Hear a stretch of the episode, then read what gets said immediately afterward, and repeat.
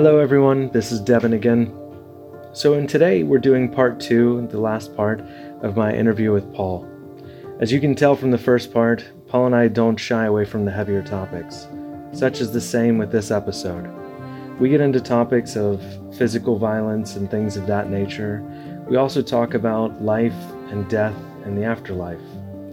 So, I wanted to issue a little bit of a trigger warning and let everyone know, as these last year and a half under COVID have been really, really challenging for all of us. And with some of the heavier topics, feel free to skip this one.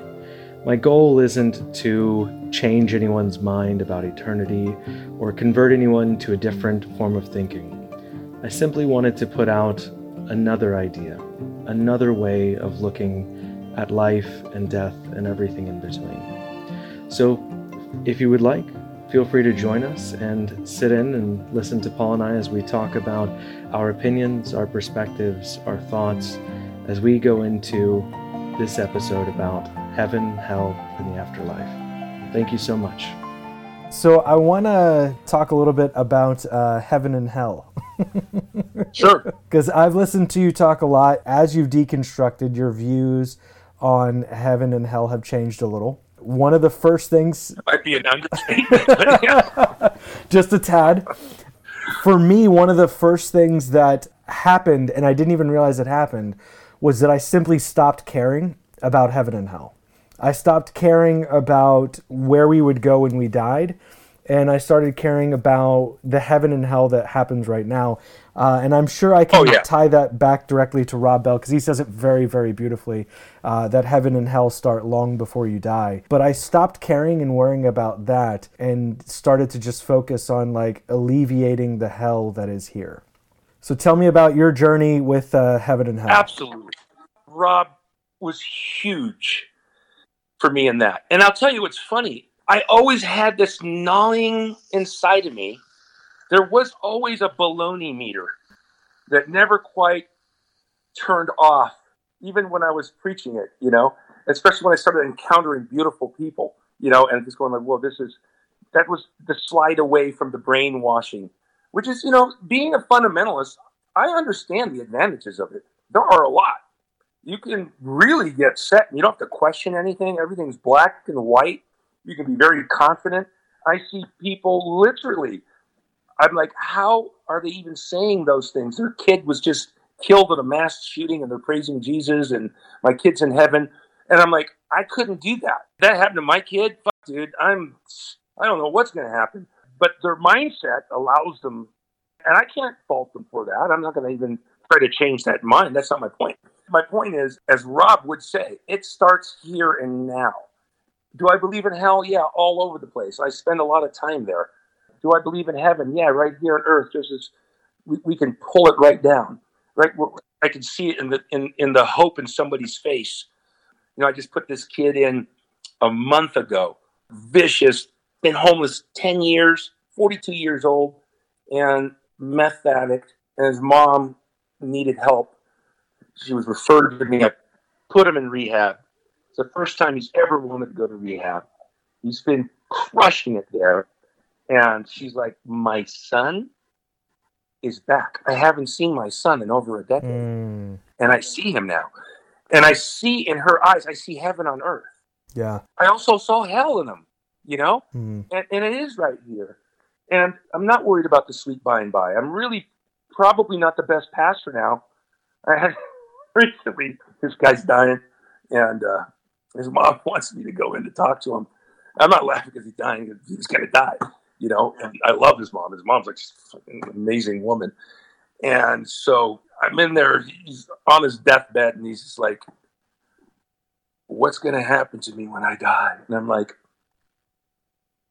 I really don't know. I don't, I don't, I don't, I don't have a clue. I don't have a clue. I go, but I have a hunch. So I have some hunches. I'm hunching that whatever is over there is better mm. or it's nothing. And I'm good with that.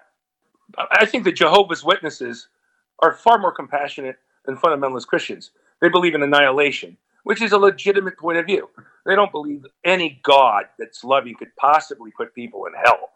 Yeah. They may cease to exist, but they're- he's not going to torture them. That's a Hitler God, right? So that's a far more honest theological position, consistent with a loving God Yeah. than the fundamentalist. So, you know, I tell this guy, I don't know, but here's my hunch. And it was really funny because what started that was my dad. When my mom died years ago, died at home, died in my dad's arms. I was there. He's weeping. I really wasn't even crying because she had been gone so long in Alzheimer's. I was more relieved. I was more Mm. relieved uh, at that moment. Like, this is finally over. Of course, my dad is married to her almost 70 years. It's a cult. This is this is this is the most brutal thing in the world. He's separated from his wife. So I go over like like a, the typical jackass and do the thing I always tell people not to do. Don't say something stupid to someone in grief. Just keep your mouth shut. But we mean well. So I go over and I'm patting him on the back and I'm like, Dad, I go, it's okay. She's in a better place. And he's like 90 years old, frail as hell. And he grabs me by the sh- shirt and he jerks me in about an inch from his nose and he growls, How do you know? And I'm like, He's calling bull on his pastor's son right now. and I'm like, Dad, I, I actually, I don't know. I don't know. But if she's not, we're both really screwed. That's what I both of us are. We're, we're, we're if done. mom didn't make There's it, we're no hope fucked. yeah, we're totally. fucked. It's. We thought this was bad. It's gonna get a lot Oh, worse. Yeah. Uh, so, so, uh, and and and that's kind of where I am today. You know, I I I, I have far less fear Mm, than ever before because I used to say like works salvation, fruit salvation. There were many times where you're kind of gasping, "Am I doing enough? Am I yes. am I right? Am I on the right path theologically or not? Could I be, you know? And, and even fundamentalists in recovery at my church will often say to me afterwards, "You're like, God, I love the message. I love everything that's happening here."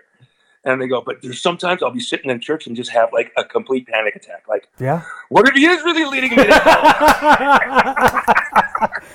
yeah, man. And I'm like, "Yeah, dude, I know.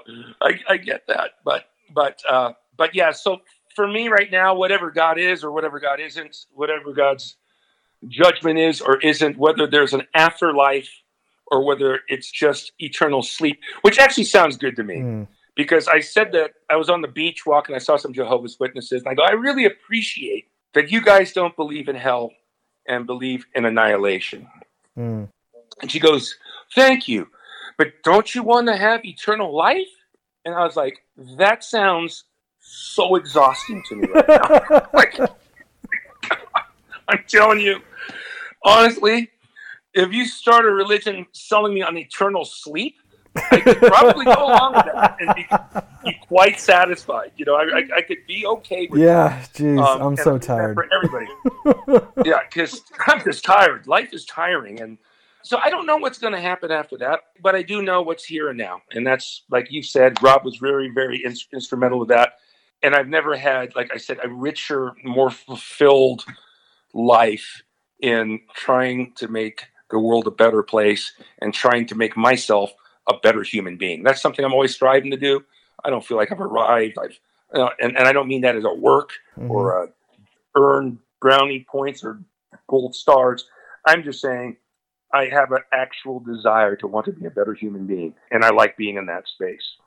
Yeah, I think one of the things that that I really like that you talk about, and I think it actually lines up with scripture quite well, is where you're like, yeah, I've seen hell. It's over there.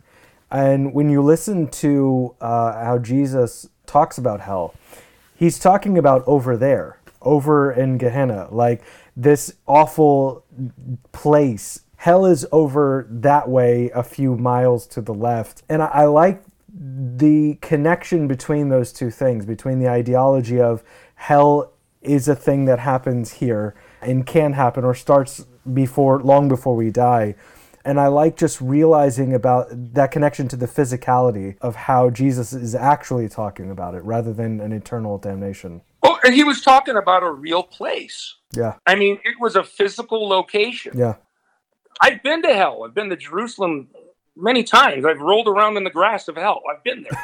it was it was a it was a place with a notorious evil past in the Jewish history. And some believe it was a a dump site because it was so unclean. Everything that was unclean in the city, carcasses would be thrown in there and dumped. So it was a rubbish pit, and that's where the flames were always burning, and there was always literal worms eating flesh. But if you think about the metaphor, all of a sudden it makes sense to me. Like Jesus is saying, you know what? We use the same language. Jesus is saying, you're throwing your life away, Mm. right? You're going to hell.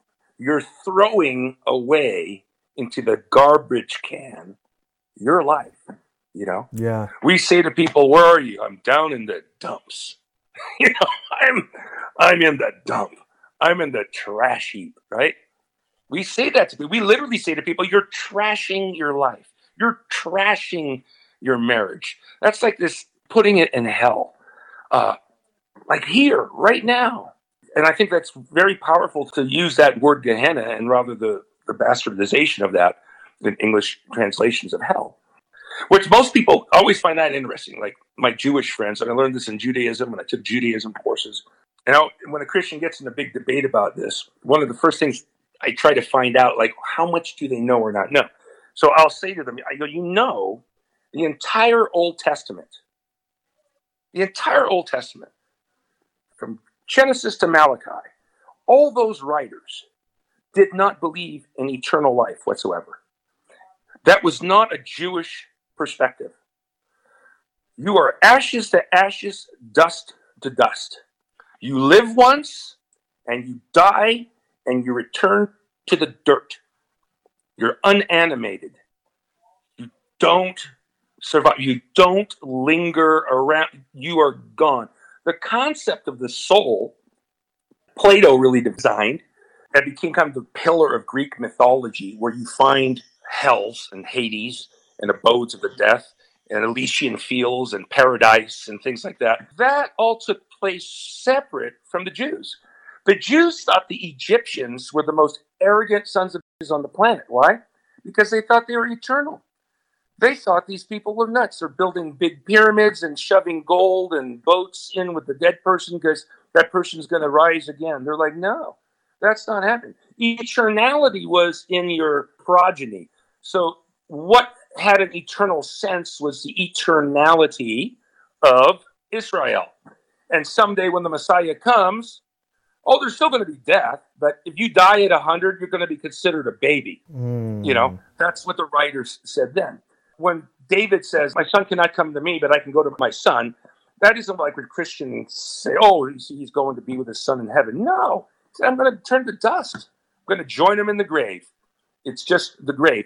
It was during the intertestamental period, that 300 years, that Israel was now conquered by Alexander the Great, and everything became Hellenized and went Greek. That these people who had a real theodicy problem, the theodicy problem that we see in Ecclesiastes, which tells us, the Jewish religion tells us, you act righteous, you keep the commandments, and you will live very long and prosper. Ecclesiastes writer says, bullshit. I'm seeing the exact opposite. I'm calling bullshit on that, right? That's not the way it's happening. So it was always a problem for them to rectify that. Well, that problem got fixed with the concept of resurrection. Ah, resurrection. That purely came from the Greeks. That concept of eternality of the soul was only when the Jews became Hellenized and started to read the Greek philosophers and put them side by side. And you can see their influence in the Apocrypha and Jewish apocryphal writings and other writings. And therein develop a solution to the problem that, okay, so good people are going to die and, and, and bad people may prosper, but in the end, there's going to be a judgment. Everybody's going to rise, and the righteous will receive eternal life, and then the rest can go to Hades. You know, it's also the Jewish concept. And that really became entwined. But original Judaism does not believe in eternal life. And I'm saying, I don't know. That's all I'm saying. I don't know. I don't know. Do I hope? Yeah. I'd like to hope. I'd like to think, man, that'd be really cool. I, I, I don't think it's anything we can wrap our mind around.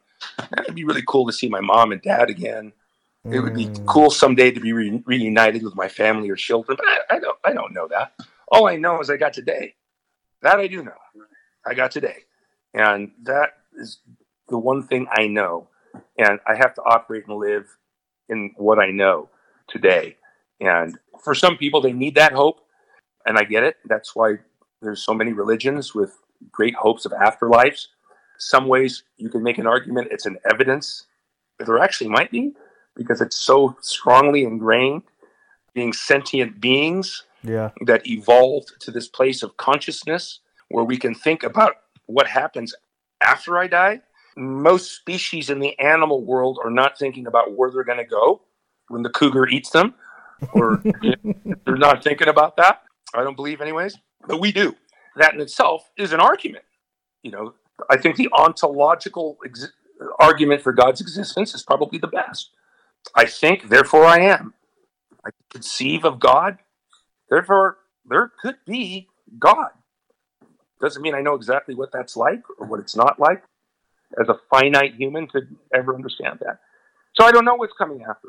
That's the part of the beauty and the mystery of it, though, right? And it's also part of what can drive you crazy. But uh, especially if you want, you know, you want blessed assurance, certainty. you know, yeah. yeah. I want certainty and blessed assurance, and yeah. you can jump into that with both feet, and you can find it, and you can lead a life where that is quite soothing. It doesn't work for me anymore. It can't work that way because it's it's inconsistent with so many other things that are attached to it. I can hope for it. I can hope for a nice afterlife. I, I do. I personally don't feel like I need it. Honestly, I've had a pretty great life. You know, it's it's the people I've visited in utter poverty and people who have known nothing but suffering that I would like to see have their their chance of experiencing real love and wholeness and healing. Yeah. They deserve a shot, but that may mean simply that if there is no afterlife, what they get is literally what we say, resting in peace. And I'm good with that too. I'm good with that. And I'd be good with it. I didn't ask to be born into this world. It's one of those things that really pisses me off, actually. it, it, really does. Like when I have these conversations with Christians, oh, God gave you such. I'm like, you believe most people are going to a place called hell forever? You know, how was? Did you check in with me first whether I wanted to roll the dice? Come on. That's so funny. I so the idea, you know, that nobody asked to be born, I actually like that idea for the same reason you dislike it. I love it because it's one of those things that it's like, oh, it, it allows me to, in a more comfortable way, sit with the discomfort of life. That nobody asks to be born. Well, the that's person, the fair thing. Nobody. Yeah. The people who have hurt me, they didn't ask for the trauma that was put onto them. Right. They didn't ask to turn into this person that they don't love, they're not happy with. They didn't ask for any of it. They just are. And I, I didn't ask for any of the experiences that I have. I didn't ask for any aspect of my life, the good or the bad. Uh, and that's part of what makes me more appreciative of the good because it's raining on, you know, the blessings from heaven are raining on the wicked and the just right. alike. I love that. Because I didn't ask for the goodness. I didn't ask for a wife to to love me, even though I have no clue why she does. Um, but I have it, and it's so to me the idea of like we didn't ask to be born. I used to be angry about that that I didn't ask to be here. God, why are you making me stay? And one of my favorite one of my favorite lines of a, a band called mewithoutYou when I was growing up and I listened to a lot. But he said, if there was no way into God, I would have never have laid in this grave of a body for so long. Wow. And that hit wow. me in so many places. And from a theological standpoint, I don't know how I feel about it anymore, but it still very deeply resonates. But what I like about life now is that I don't have to worry about doing a good enough job to get into heaven which I was when I was right. saved. Talk about and stress. I was faith only. Stress. Yeah, I had to worry about doing everything right and doing everything well enough. I, I was so anxious then, and now I have so much peace that it's easier to not worry about food, not worry about my clothing and stuff like that. You know, like Jesus said not to do. Right. and yeah, but I, I have so much more peace in the discomfort knowing nobody asked for whatever they're going through. Counselor, that was a brilliant counterpoint. it was, and you know I like what? it. I, you know, and I thank you for it. That's one of the reasons I'm loving this discussion because you, you just just now you really encouraged my heart. That is a very Oh, thanks. very thoughtful, reasonable position to hold, and healthy. And Thank you. I thank you for sharing that with me because I needed to hear that, and I, I'll take that to heart. Thanks. It's just I used to because I'm a very angry person. Like I I have Yeah, I'm um, a big old recovering rageaholic, and I used to be so angry and so resentful at various people who brought trauma into my life, and I was so angry at God for letting it happen because He said He loved me. So why Right. is He letting all this crap happen Exactly. that me as a young child didn't ask for, didn't deserve, didn't want? Right. And I was very angry. But as I've gotten older, I started to follow the trail further back and I realized, oh, this person who hurt me, oh, they were hurt too. Absolutely, yeah, They're just acting out what they learned. yeah. That's so. And then I was like, okay, well, that guy's the villain. I'm going to be fucking mad at that guy. yeah, And then I realized that guy is also victimized. And I Oh. keep trying to find who who's the asshole that I can be angry at. And for a long time, it was God. I, I spent most of my life hating God. I've never really doubted the existence of God until until later in my deconstruction. But like, I never doubted the existence of God. I just hated him Yeah. um, a lot. And and then as I started to look and realize about what I believe God can or can't do anymore, what I believe God or is or isn't responsible Right. for anymore. But as I started to look back and realize that nobody asks for the victimization that they experience, Right. and nobody asks to learn unhealthy ways to love somebody that we all just do. And once I realized that that's the thing to be angry about is about the trauma that perpetuates itself systemically, it allowed me to be angry at that. And that is something that I can do with my anger. Yeah. I can go after that while not going after them. And that for the first time is when, for a long time, I hated the idea of like, love the sinner, hate the sin. oh, But this is one of those times where I was like, okay, I kind of feel like I actually understand it. That I don't hate that person anymore. I hate what was done to them. Right. And I don't hate the person who did that to them.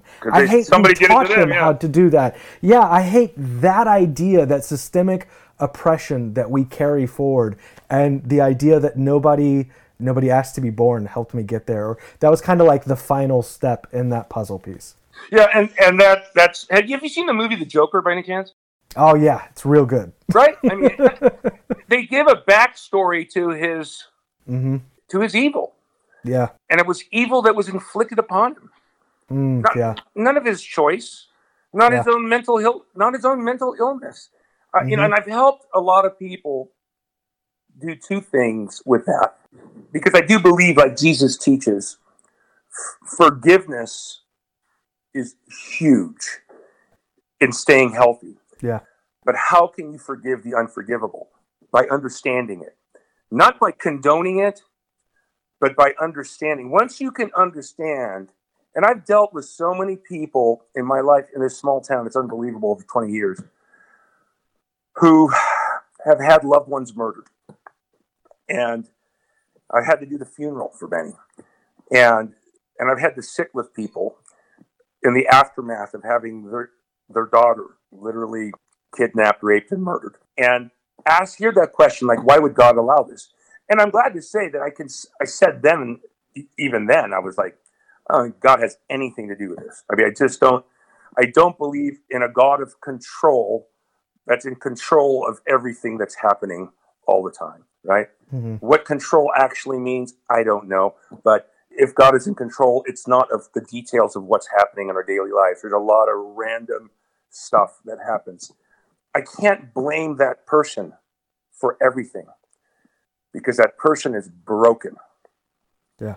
Definitely broken.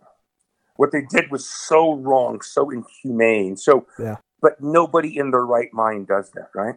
One of my favorite stories is when Jesus arrives on the other side of the Sea of Galilee at the Gerasenes, and he's met by the demoniac. And he gets out the boat, and this raging, everything unclean wrapped up in this person. A, he's naked. B, he's self harming. He's cutting his body, bathed in blood. These are like two taboos as a Jew nakedness, blood. Three, he lives amongst the tombs. Shoot, if a Jew stepped on a grave, he had to go through a ceremonial process. This guy's living amongst the dead in the tombs. He's insane. They try to bind him with chains. He's powerful. He's inflicting fear and terror upon everybody. And he comes to Jesus, and Jesus says, You know, what is your name? He says, My name is Legion because there are many. Now, there's a lot of political things in the background of this story, as another teaching, but Jesus heals them. He doesn't ask to be healed, he doesn't walk down the aisle, raise his hand, he doesn't go and get baptized, or he just takes this raging, crazy, out of his mind person. And then what does the text say? It heals him, and he was put in his right mind. Mm. To me, that's an ultimate healing yeah. that I still need, that the whole world needs. That anybody who has inflicted harm and damage on another human being is still in need of. They're not in their right mind. And if you can create that space to understand that, then you can also create some space to let it go, to forgive, not to condone, but to understand and be able to take that process forward. I had a friend of mine, he was a he was a murderer. I met him in ministry, big, huge dude, man. He was much younger than he looked. He was in his 60s. I didn't think so. Built like a brick house. And I was doing some some ministry in a, a detention center, youth detention center, and he was one of the counselors there. So I was working with Joe quite a bit. As a matter of fact, we're still in touch.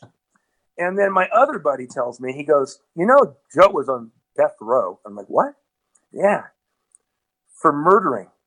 I go, Can does he talk about it? He goes, Yeah. So like next time I'm with Joe, like Joe, just told it you were on death row. He's like, Yeah, North Carolina. I go, What happened? He goes, Yeah, when I was 17 years old, I held up an armored truck and I, I killed one of the guards. And I'm just like, Whoa. Because the Joe I knew, I trust my children with. You know what I mean? The man had a heart and had a way with youth that was unbelievable. But you know why, though? Because he was one of those youth. He said, Paul, you know, my life growing up was getting up and doing crime. That's what I remember as a baby. I grew up on the streets, you know, and I doing drugs, dealing drugs. I never saw, I don't even know who my dad was. At times I wasn't even sure who my mom was. She was a crack addict and blah, blah, blah. And so that's what I got up. I didn't know anything else. And it wasn't until he was in death row in prison that he got introduced to Jesus and became a follower of Jesus. And ultimately, he would also say, I'm the best reason for the death penalty because they commuted all the sentences in the 70s to life in prison. And he accidentally got a life in prison with an opportunity of parole. And he was such a standout prisoner at one point, he got parole. He came out wow. and he made a beautifully married, a wonderful woman. They're married to this day. And uh, this was many years married. She was the one that, you know, led him to Jesus, however you want to use that language. But this was a really beautiful thing. And Joe's a beautiful human being. But Joe, that kid isn't Joe. Yeah. You know, like Shawshank Redemption. It's like that kid that committed that crime, whatever, 40, 50 years ago, that kid's gone. You know, he died in here and there's this other human being. And that's kind of way the way I can reconcile saying to people, I am a universalist, hopeful universalist. In other words, for me, if there is salvation, it's for everyone, period. Even Adolf Hitler, yeah, even Adolf Hitler. Not because I condone the stuff he did, but that he was insane. And that's not who ever the creator is. If the creator is good, and my hunch is that that was not what he was intended to be. And he mm. had some things happen to him that shifted him. He had some things that were broken in him, broken in his brain wiring. Doesn't it can be anything. And that's why if God's going to fix us, fix everybody, fix everything, erase the whole mess that was. And that's a gospel to me that sounds like good news. Man, that's good stuff. I love it. I like the you know, one of the things that you kind of hit on is that in in being able to understand for me at least, being able to understand that that person was a victim too, that that person didn't ask for these things, is that it allows me to be more loving to my enemy. Right. It allows me to have an easier time forgiving my enemy. Exactly. It transforms my mind because my anger is now directed into healthy places. right. But it, it's one of those things that I look at the Old Testament and I see, you know, in the Psalms, I see in the promises of God and the prophets, it was this idea of beauty from ashes. Yeah. You know, that from the dust, something beautiful and good and amazing could come up. Right. And that's the that's the intimacy with the divine that I am starting to see and experience more and more. And to me, that that is divine. Yes. If you want to talk about mystery and divine or evidence for God, the fact that that happens and happened to you, and that it happens to me, and that it happens to Joe, that's like wow. Well, now you, now you got me looking up. You know, like Mm, yeah. okay, I love it. and that's where my heart skips a beat, and thinking like there really is something good behind all of this, something really beautiful, that it's going to end that way for us all, because you can't make this shit up. There's something going on here. yeah. I'm picking up a vibe from that, and that's divine. Yeah, and that's what I resonate so much with the words of Jesus, because I, I feel like he's doing that so often, awakening me and my senses to the divine, when so many other things could press my senses down to that and just be consumed by all the bad that's happening in the world. And I love, I love what you said. I mean, I, I love. I'm gonna really try to practice it. I'm not gonna question why I was born, but I am born. I'm here, and I'm gonna do the best I make with it. You know, I have a son that's been afflicted with a uh, horrible disease, progressive, incurable disease called muscular dystrophy. It fell out of the sky. He was perhaps, I don't know, he's the greatest athlete in our families. 170 pound wrestling champion, a all everything volleyball player, but more than that, a CrossFitter. I mean, the guy used to just rip off 100 pull ups like, no, no problem. Unbelievable physique. And then all of a sudden, one day, he starts losing muscle mass. And the next thing I know, he's shrinking and disappearing. And the next thing I know, the doctor's telling us he's got this disease. And we're just like, God. It wasn't his drinking, it wasn't his smoking, it wasn't his carousing, it wasn't, it just happened, right? And you know what? We have to be good with that. Shit happens. It happens. So, what are we doing with that? Well, he's living with it. And when I say living, I mean he's actually living. And he's doing what he can do as long as he can do it till he can't. And then he's going to find something else he can do as long as he can do that till he can't. And then he's going to find something else he can do to wherever this ends up and takes him. And that's healthy. That's just like it is. Okay, so it is. So so it is. So I don't spend too much time questioning like why I was born. Uh, you know, there's sometimes when I'm super depressed in my dark place that, you know, yeah. that I go there. You Yeah. know, and and that's classic Ecclesiastes, right? I've been better off if I'd been died in the womb and never seen the light of day. You know, classic despair that takes you there. But your words have been very, very encouraging to me, I think, and, and I'm very grateful for that. Yeah, you too, man. This was awesome. I feel like we hit a great ending place. This was phenomenal. Thank you so much for chatting with me. Looking forward to seeing you in live and in person someday. So I wanted to say another thank you to my good friend Paul.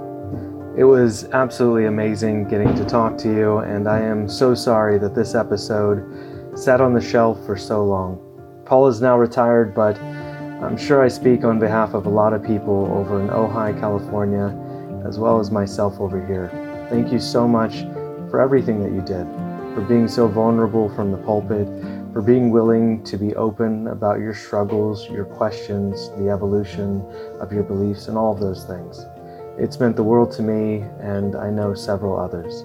Thank you for your years of dedication and service before retiring, and I'm excited to see about whatever life holds in store for you next. I love you, and it was awesome getting to chat with you then and continuing to be your friend now. Thank you.